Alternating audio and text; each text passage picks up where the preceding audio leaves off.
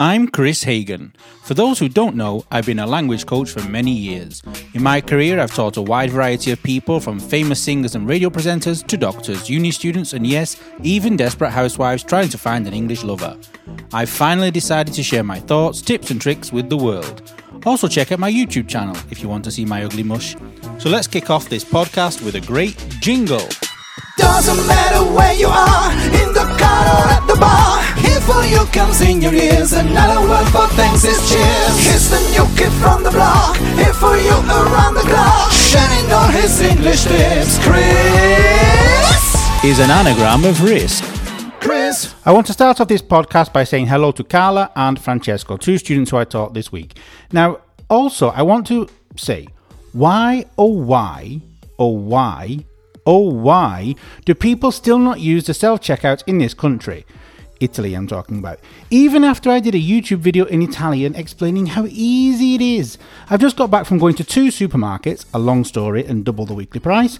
but in the second one, there was a guy queuing with the rest of us with his one or two bottles of wine. Just use the self checkout, it's not difficult. And one more thing, maybe the Italian road company can tell me this. Please explain why do you put the zebra crossings at the exits of roundabouts? Are you crazy? Just to cause accidents, round you go, around the roundabout. And as you come to exit, a granny with her trolley jump out like Super Gran onto the crossing, forcing you to slam on your brakes and cause a pile-up behind you. Is it only this country, Italy, that has these ludicrous positions for crossings? Are they also in ridiculous places like this in your country? I want to know. And can somebody please tell whoever needs to be told in Italy, move the crossings from the e- exits of roundabouts? They're bloody dangerous. Now my weekly rant is over, for now. Who is our first guest this week? Introducing Mimi Melendez, mixing cocktails from Miami to New York. People blame her for getting legless just cause she mixed it. She didn't pour it down your throat. No, she didn't. Remember to leave her a tip. Mimi's back, and today she's going to tell us about the worst bartender stereotypes. Boo, stereotypes. But one thing that I want make to make everybody realize is that you do have legs. We don't see them because you're always behind a bar, but That's right. You do have legs. and they're quite chicken leg like.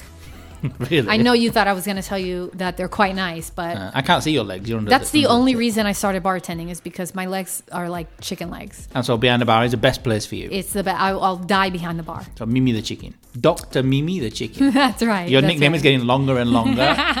so with every then. podcast. So tell us about these wonderful stereotypes. Uh, so I know that stereotypes, a lot of people say come from a place of truth. And yes, there are people who fit the stereotype, but I'm going to talk about some of the most common ones about bartenders in general that I have to say I am I don't fit into that. And I am insulted when people think that I am one of these or describe me as one of these things.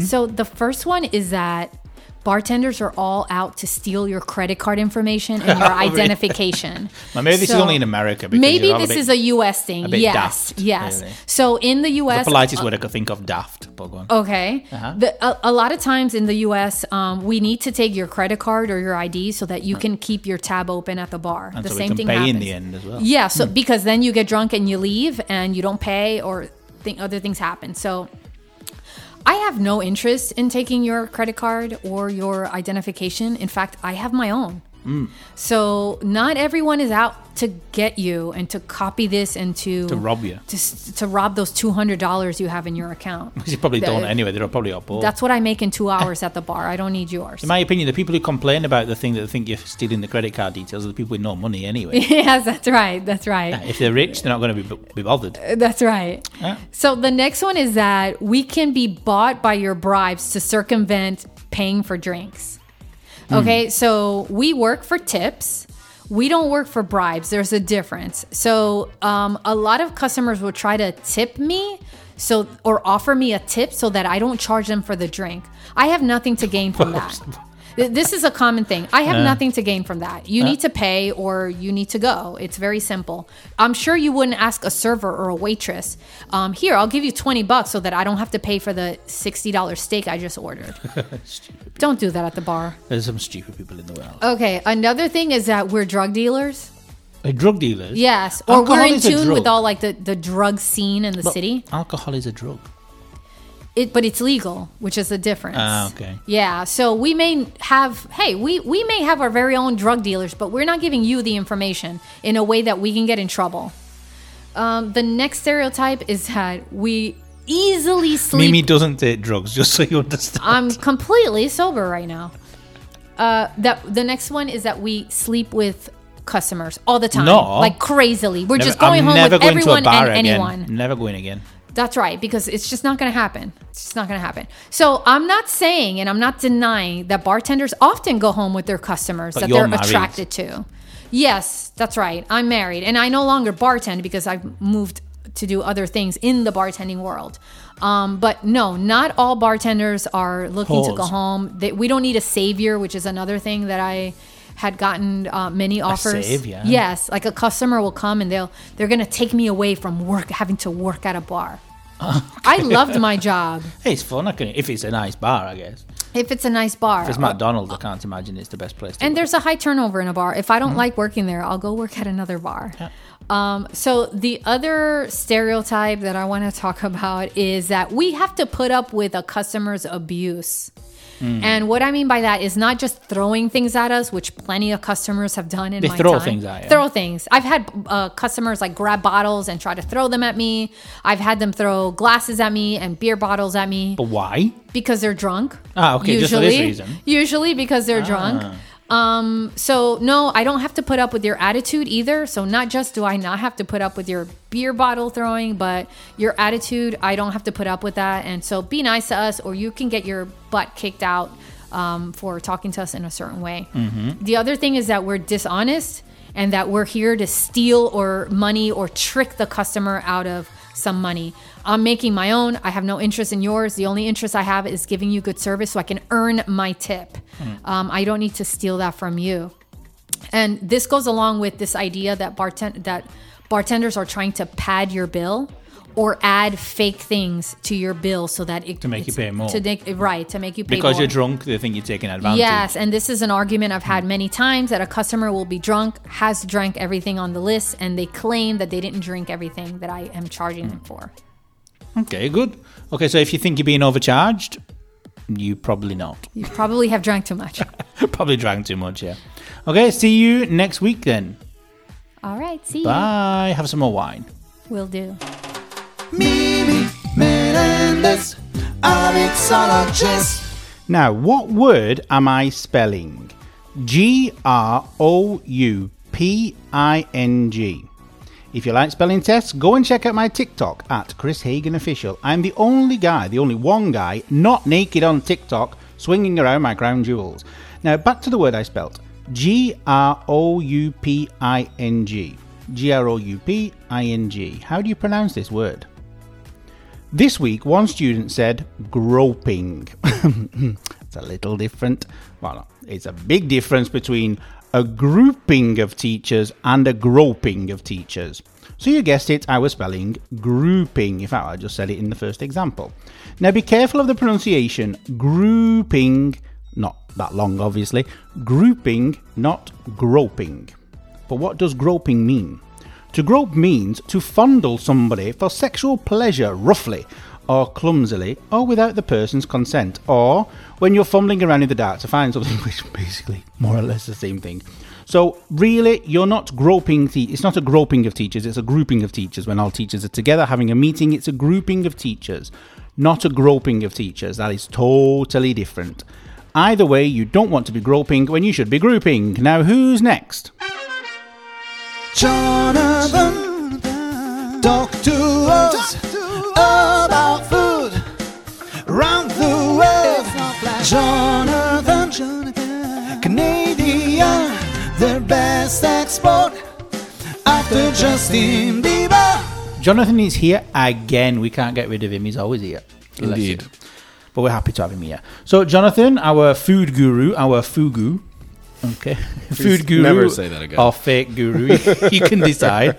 From Canada. From Canada. I can't do a Canadian accent. No. Canada. Canada. I can't Canada. It's more British, but with a bit of an American twang. I think it's the clearest accent of English in the world. Eh, some people actually think sometimes my father is from Canada, and he's got the worst Belfast accent ever. So I don't know why. Uh, maybe it's similar. So what are you going to talk about today then? Tell well, me. from the Anglosphere, something neither of us know anything about. We have a colleague. He's a veterinarian. He's Italian, of course, and he loves loves cheese. Hmm. And he also studied in Canada. And the topic came up naturally, as it does. In Canada, we have two types of cheese yellow and white. Okay. Absolutely wonderful.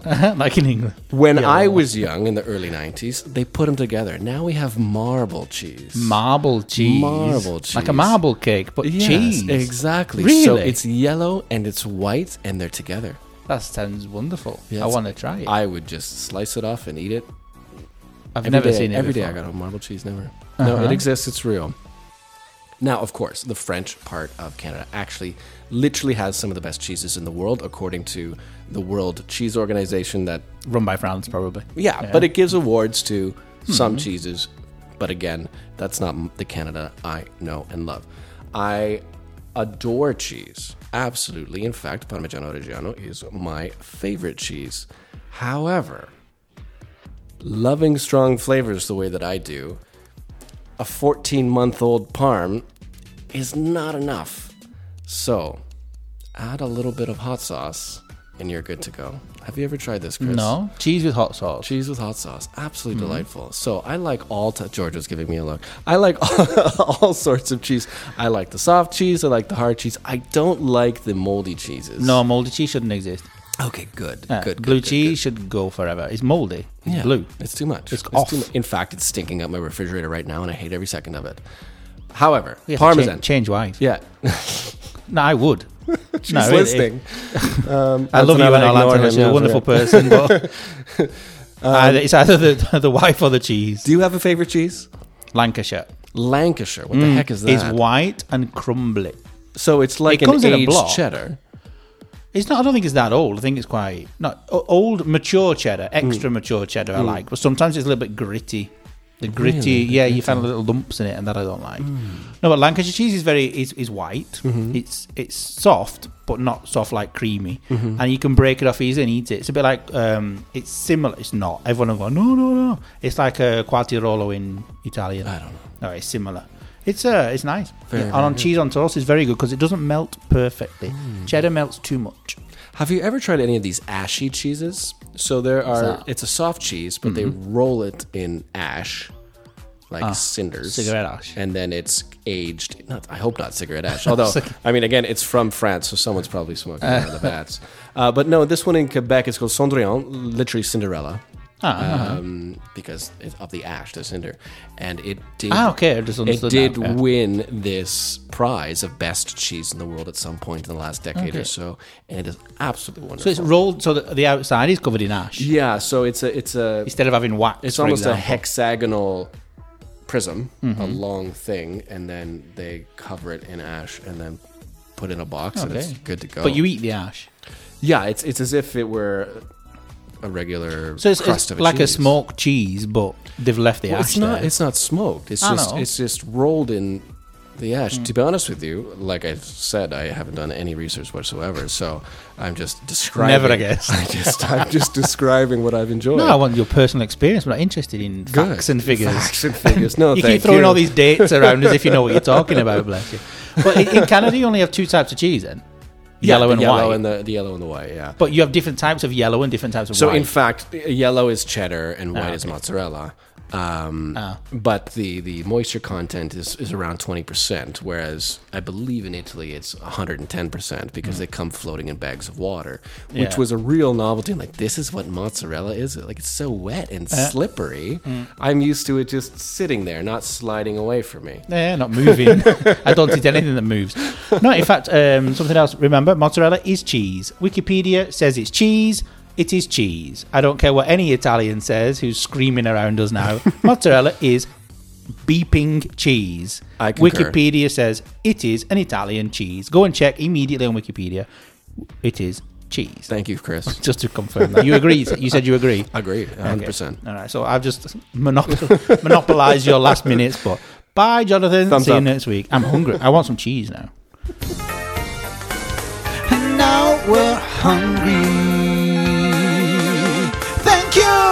Now let's have a look at some British slang words that you must use, because we all do. And if you learn these also, as well as your nice fancy schmancy words that you need for your Cambridge proficiency test, you will actually understand us when we speak. Slang is important. Now, writing an essay on the life cycle of a hamster never got anyone a cheese and onion butty in a butty bar, now did it? So let's have a look. The first one, to nick. This means to steal something. Who's nicked my rubber? Is a sentence I say daily. Now remember, rubber in British English is not a condom.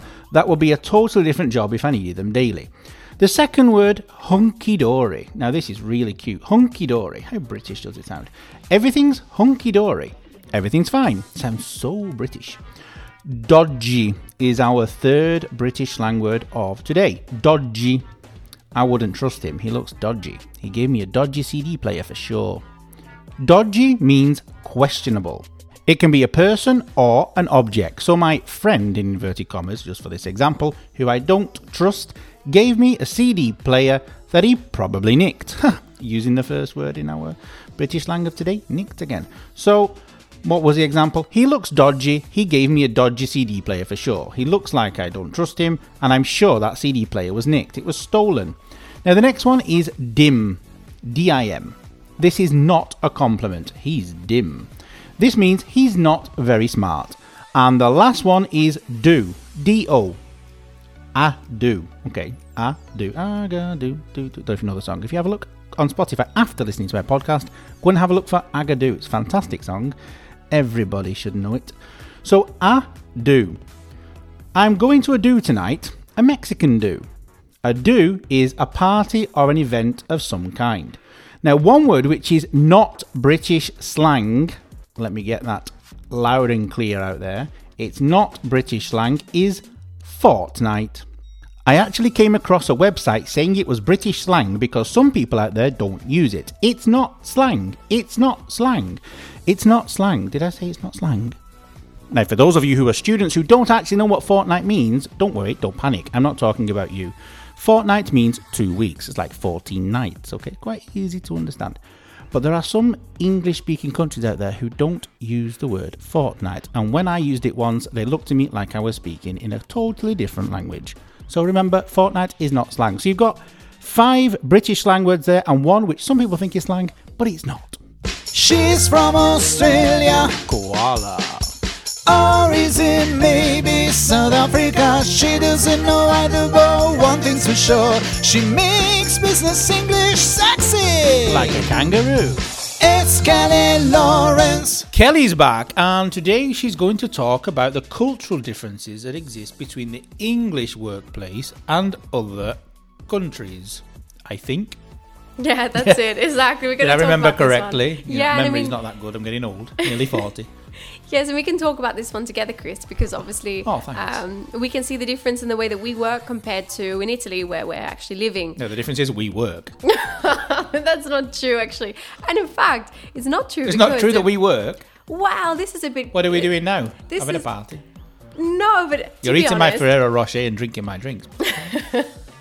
Look, the difference I think here, and it's exactly like our situation. It's a Saturday here, and we're recording, um, but it's the weekend. It's something that we're doing as as uh, For colleagues uh, for a laugh, for fun together, because. We see each other as friends. When I started working for Chris, I thought, okay, these are the new people that I'm going to be spending my time with on Saturdays, on Sundays, after work hours. And this is not, uh, I think, something that's common in other countries. Often you have your your colleagues who you work with, you finish work and you don't see them. You And don't who are they? You don't remember them until Monday morning. exactly and i think this is a big difference uh, we spend a lot of time with our colleagues we once we start a new job we know that this is the the atmosphere the environment where we're going to be spending a lot of our free time It's like a new family, an yeah, extra family. It's a family at the end of the day. It's true. Uh, and this is something very widespread. You'll find it in lots of different industries, lots of different workplaces. So if you're starting a new job in an English workplace, for example, anywhere, whether it's Australia, America, um, England, England, yeah. Yeah. you forgot England. Okay. don't be surprised if they ask you to hang out with them all the time. If you finish work and they say, "Hey, let's go get let's go get dinner. Let's go do this. What are you It's doing?" not this always a date, in fact. Yeah, exactly. It's not a date. people They're think they're always going on a date and they want your babies. exactly. Don't go straight to the HR department for this one. Sexual harassment. They want to buy me dinner. exactly. So this is the first one. The other one I want to talk about was actually to do with this. Do we really work more? How do we work more? Hmm. Okay. Now in Italy, it's very, very common for people to compete against each other for who stays back for the longest amount of hours, who works For until 8 p.m. Overtime is a big deal, and it's something that if you don't do, you're not really seen as uh, very effective or very dedicated to your job. Instead, uh, in an English workplace, it's very common for people to hit the hit the road as soon as they finish work, uh, and that'll be whatever time they're meant to be there. Uh, as soon as that time is finished, as soon as they're not getting paid for those hours, they leave. And this is just a cultural thing. It's seen as a little bit unethical, a bit rude to stay back after hours. But I think the difference here is that you're supposed, you're seen as having to do all your work within your hours, and if you can't, it shows that you're not very efficient. Not So- organised. Hey, it's, in many Latin countries, they're not very fact. Yeah, and I mean, I don't know, it's this difference again uh, in culture. If you stay back after work, people wonder, but why didn't you do that before? Are you very slow? How come you haven't finished all your work in your hours? So it's seen as a bad thing if you're staying back. You should be doing all your work in a short amount of time and finishing as soon as the clock uh, finishes. Maybe staying back 30 minutes or so, but not not so long, not many hours. Uh, and going going forward, another one is that we're very direct and to the point. This is something that we have a reputation for. Um, people A- think we're angry all the time. Yeah, just because of being direct. That's it. They don't understand when I'm joking or not. Um, Normally I'm not, but Exactly. So look, this is similar to the German uh, kind of reputation of being very direct and to the point. But we really like this. We really like if you can tell us the situation, tell us the problem in a very short amount of time. Don't add extra things to it. Don't go round in circles. don't need to set the scene. Exactly, don't have to. It was a windy day. Exactly, especially with emails. We don't want to receive a chapter uh, instead of, instead of something that can be put in a list. Okay, we really love lists. Put it in a list. Be very direct. Be very straight straightforward. Use some formal English, some polite English, uh, like we've talked about in previous uh, areas. But uh, yeah, don't set the scene. No, drag it out too long like a story, like Harry Exactly. Potter. In fact, people think that English speaking people are being aggressive when we're being direct. They think we're being aggressive, but we're not. We're just very direct people. We say exactly what we think, but we- we're not angry. We're just saying what we think. Exactly, that's it. Mm-hmm. And it's, it's I'm scaring useful. Kelly into agreeing here because she's like, "Yes, Chris, you're never aggressive. You're just very direct. Don't hurt me. Like, drink your drink and be quiet. It's fine." Go on, you got four seconds left. Anything you'd like to say? Nothing in four seconds, Chris. Goodbye, everyone. And now we love business, English short and so. Now, it was very nice the other day because one of my students said to me, Ah, I recognise Kelly's voice because she actually did a lesson with Kelly as well. Now, talking of moustaches, well, we, we weren't talking about moustaches, but we are now. No connection to Kelly. Kelly does not have a moustache. Anyway, talking of moustaches, because now we actually are talking about moustaches, not connected to Kelly, how do you spell it? Well, there are two ways the British way and obviously the American one. But which is which? Now, I hated spelling at school, but I seem to love it these days. God knows what happened to me, getting old. Now, M O U S T A C H E, so M O U S T A C H E, is British, and M U S T A C H E is American. Now, for once, they kept the U in the American version, but still couldn't resist getting rid of a vowel, so off the O goes. Now, speaking of Americans, here is Laura, who I confirm also doesn't have a mustache. Now it's time for Laura straight to you by Skype. She's at home in Nashville, couldn't find a flight. Laura likes to listen to the radio, but when it comes to music, she prefers it live. Laura, give for Laura, give for Laura, give for Laura, give for Laura, give for Laura, give for Laura, give for Laura. Woo! Laura, give for Laura, give for Laura, give for Laura, give for. Hi, Laura, and how are you? Hello, Chris. I am great. Thank you. I really appreciate your patience. It's been a crazy week. I've been traveling around South Louisiana this week and it has been very hectic. I forgive you. Just don't do it again, as we say in England. No, I'm joking. Don't worry. I forgive you. I really appreciate it. I'm not usually the forgiving type, but for you, go on then. So, what we're going to talk about today? Do you know what it means to miss New Orleans? Nope. Sadly, I've never been there. Well, it's a song. ah, it was a trick question. It was written in 1947 Uh-huh. by Eddie DeLange and Louis Alter, and it's been recorded at least 42 times Jeez, in every kind of genre. Oh, That's a lot of times. The most famous version's probably by Louis Armstrong. It's a great description of how you feel about New Orleans. I mean, it's a love song, but it, it really perfectly sort of summarizes how you feel about New Orleans once you get to know it. Ah, Louis Armstrong, I know who he is. Him I know. I've heard of him before. When I think of New Orleans, or now, unfortunately, I think of Katarina first, not the person, the hurricane. Jazz, blues, and jamming. Sure, right.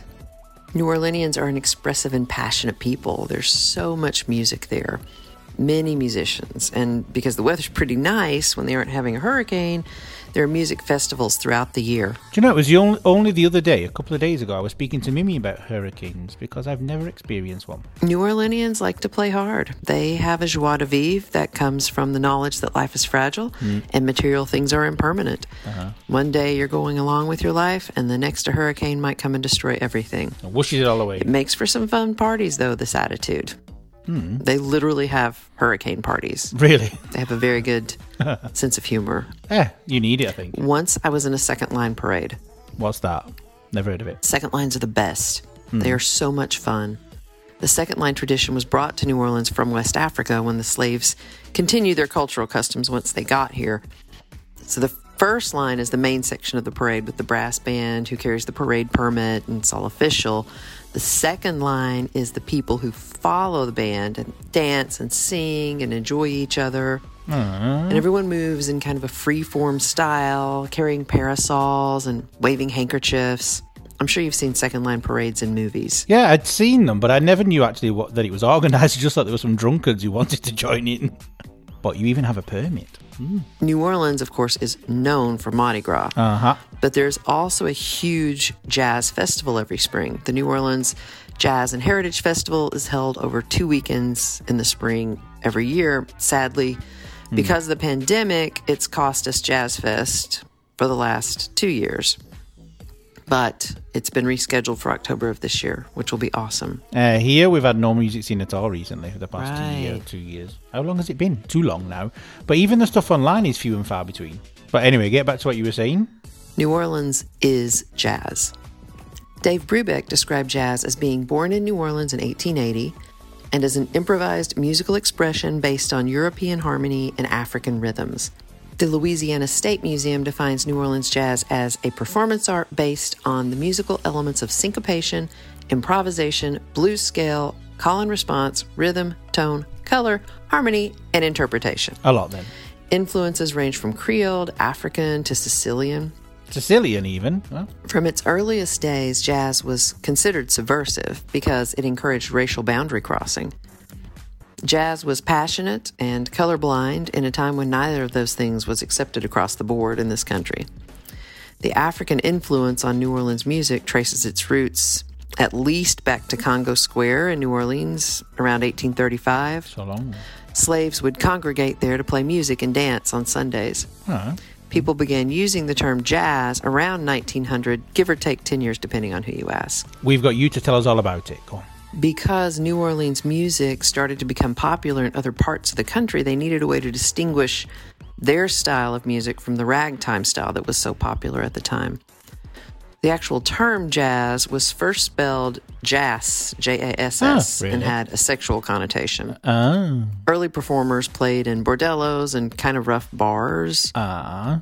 A red light neighborhood called Storyville is very well known in jazz history for introducing out of town visitors, if you know what I mean, to the mm-hmm. new style. Mm-hmm. Musicians frequently had to purchase their instruments secondhand at pawn shops, um, and there were a lot of used military band instruments originally used in jazz. I had no idea. But playing in the red light district is mm, Exactly. well. You said introducing new or nude visitors. Only joking. It must have been hard. Pardon the pun. I couldn't resist. well, these are the types of struggles that bring out creativity in people, right? Yeah, yeah, for sure. Traditionally, a New Orleans jazz band consists of a front line and a rhythm section. So the front line is usually trumpet or cornet, a clarinet and a saxophone, a trombone. Trombone. It's a horn section. The rhythm section consists of the drums and a bass, um, and then some sort of stringed instrument like a guitar or a banjo or maybe a piano. If you don't know a lot about New Orleans jazz, I would recommend you starting with the Preservation Hall Jazz Band. Preservation Hall came out of a labor of love for jazz music in the 1950s. Now check them out. An art gallery owner who couldn't get to concerts because of his work schedule invited musicians to come and rehearse in his space. Uh-huh. And that's kind of where it all started. That grew into a nonprofit organization who had a larger space of their own. This group offered a rare and controversial opportunity for racially integrated bands and audiences to share music together. That was a big deal in the 1950s. Now, Preservation Hall is a world famous venue in Jackson Square in the middle of the French Quarter. The Preservation Hall Jazz Band plays shows every day, I think, now in the quarter. Um, I think they're back from from the quarantine. And but they've traveled around the world over the years.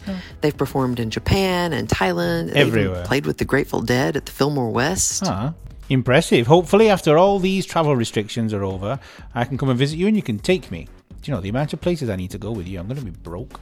If you're really curious about the music, you can check out Tulane University in New Orleans. They host the Hogan Archive of New Orleans Music and New Orleans Jazz. And I would say it's probably the largest collection of information on New Orleans jazz.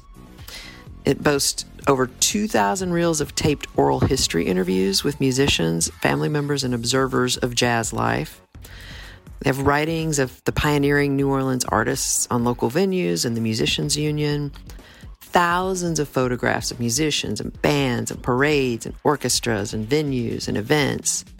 They have a digitized collection of sheet music that spans 100 years. Wow, that's a lot. And then they have over 40,000 recordings of uh, all types vinyl, uh, cassette tape, CDs, reel to reel, cylinders. It's amazing. It sounds very impressive. I know. I really want to visit there sometime, but my schedule didn't allow it this week. I could get lost in all those cool interviews. But hopefully, you'll get time to go back again. It's just around the corner.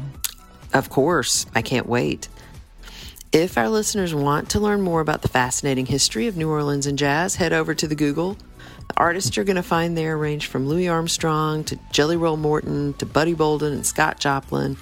The music and history is fascinating. There's such great stories. Go check it out. And while you're doing so, I've created another Spotify playlist. It's called The Spirit of New Orleans. Enjoy! Thank you very much, Laura. And remember to check out her playlist, The Spirit of New or- New Orleans. I can't say it. New Orleans in English. New Orleans. New Orleans. You have to teach me how to say it correctly. Thank you very much, and see you next week. Now we know something more about music. Thank you, Laura. I'm not a spring chicken anymore. What does this mean? I said it the other day in a different language and got some strange responses, as this expression obviously wasn't understood by my colleague stood in front of me. If you say you aren't a spring chicken anymore, it means you are old, like me, 40. Obviously, people who are older than me, I'm sure you look better than me and look younger than me, so it's not offensive. Spring is quite nice, no? Spring when all the animals are born. In fact, uh, I'm not a spring chicken anymore means I'm not a chicken that's just been born, which is actually a chick. It's not really a chicken, but anyway, we're not getting into the details here. Maybe in the next podcast we can look at some more expressions to mean old, if I remember that is, because you know something? I'm not a spring chicken anymore. Doesn't matter where you are, in the car or at the bar. Here for you comes in your ears. Another word for thanks is cheers. Here's the new kid from the block. Here for you around the clock. Shining on his English lips, Chris. Is an anagram of risk.